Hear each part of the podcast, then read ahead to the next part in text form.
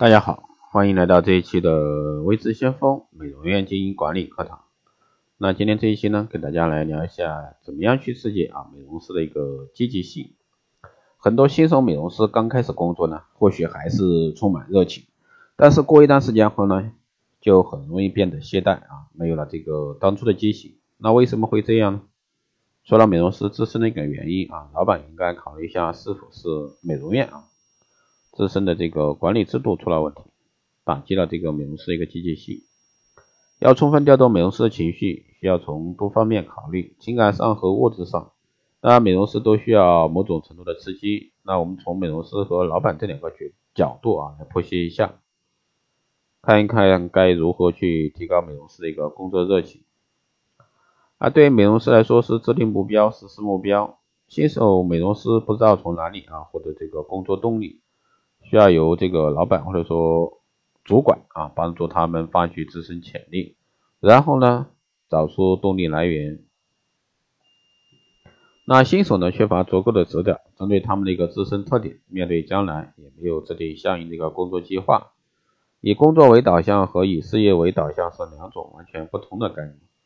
将目标呢定的高一点，展望未来，这样呢才能知道未来努力的方向。针对这个目标。才能制定相应的工作计划，并为之奋斗。不要总是把注意力放在这个短期就很容易取得这个成就上。选择目标时呢，尽可能制定一个长期的目标，比如说事业目标是什么，然后呢为此付出努力，在不断奋斗中呢，才能实现个人目标。短期目标呢更容易实现，会很快得到满足，提高每个月的销售额，就是很普遍的短期目标。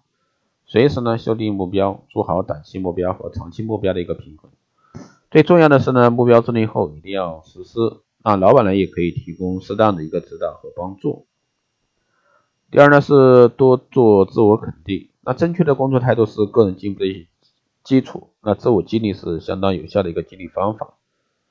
那相信自己一定能够达到目标，特别是对新入行的一个美容师，多看一些具有这个激励意义的书。一些听一些对你有帮助的一个讲座，或者说参与其他任何能激励成长的一个事情，多参加培训班啊，多尝试新事物，经常学习呢，能让你减少这个无聊感，保持持久的一个学习动力，随时呢挑战自己的能力，才能不断的一个取得进步。那作为美容院老板呢，或者说主管都知道，这个强调美容师的优点，远比这个经常指出他们的缺点重要。所以呢，美容师不要太过于啊看重自己的过失，而忽视自己的才华。对每天取得成功进行自我肯定，对自己做得好的呢，做得对的地方进行肯定，而不要把眼光老盯着那种是你不愉快的百分之二十。第三呢是做事积极主动啊，那你是愿意在不断的抱怨中成长，还是愿意啊沿着自己制定的目标成长？这是消极为导向和积极为导向的不同。那消极工作动力呢，只是暂时的，只能简单的推动你进步，无法使你获得这个持续进步。一旦有了这个消极想法，工作的积极性呢，自然会大打折扣，缺乏动力。工作呢，就是为了工作，这样下去呢，想获得更大的成功，永远都只是一个遥不可及的一个梦想。还有是做事积极，为那个既定的目标奋斗，不断的付出，那个目标就像一个磁场，不断的吸引你，直至成功。那困难的时候呢，这个目标就是你的原动力，会不断的指引你度过难关，走出困境。啊，多想一下你的动力在哪里，做事主动，不要等别人叫你做什么你才去做。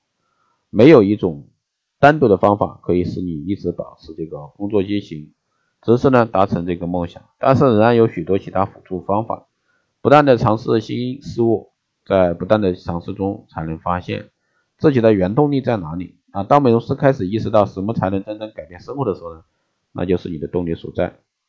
努力再加上持久的恒心，你就会取得成功。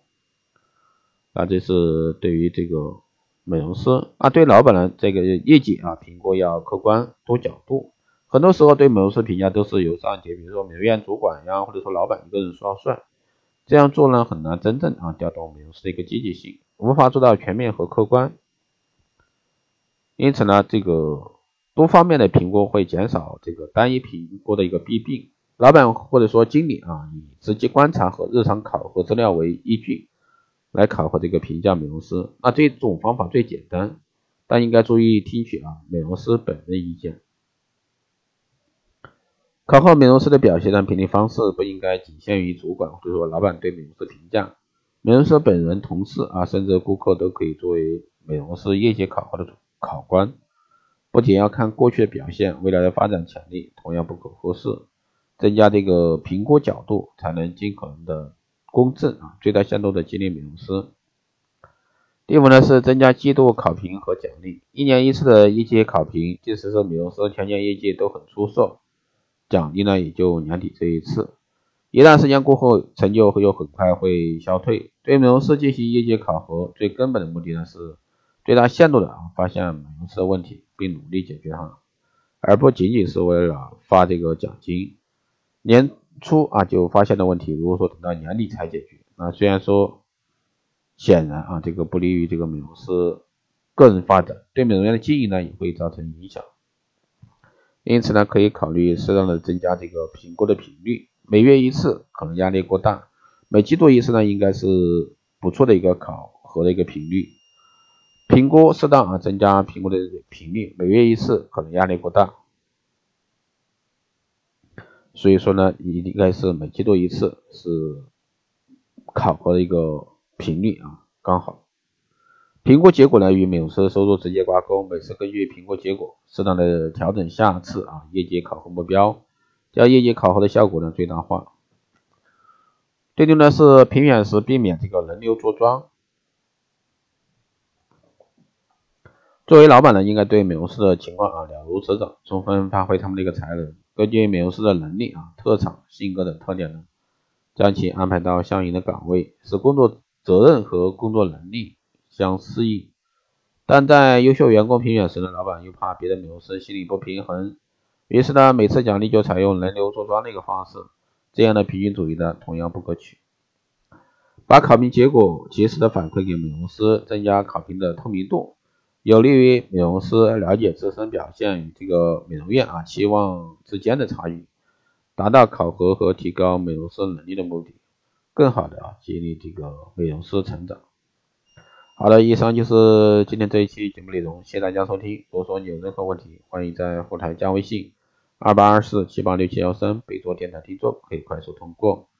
报名光电医美课程、美容院经营管理师定制服务以及光电中心加盟的，欢迎在后台私信位置相逢老师报名参加。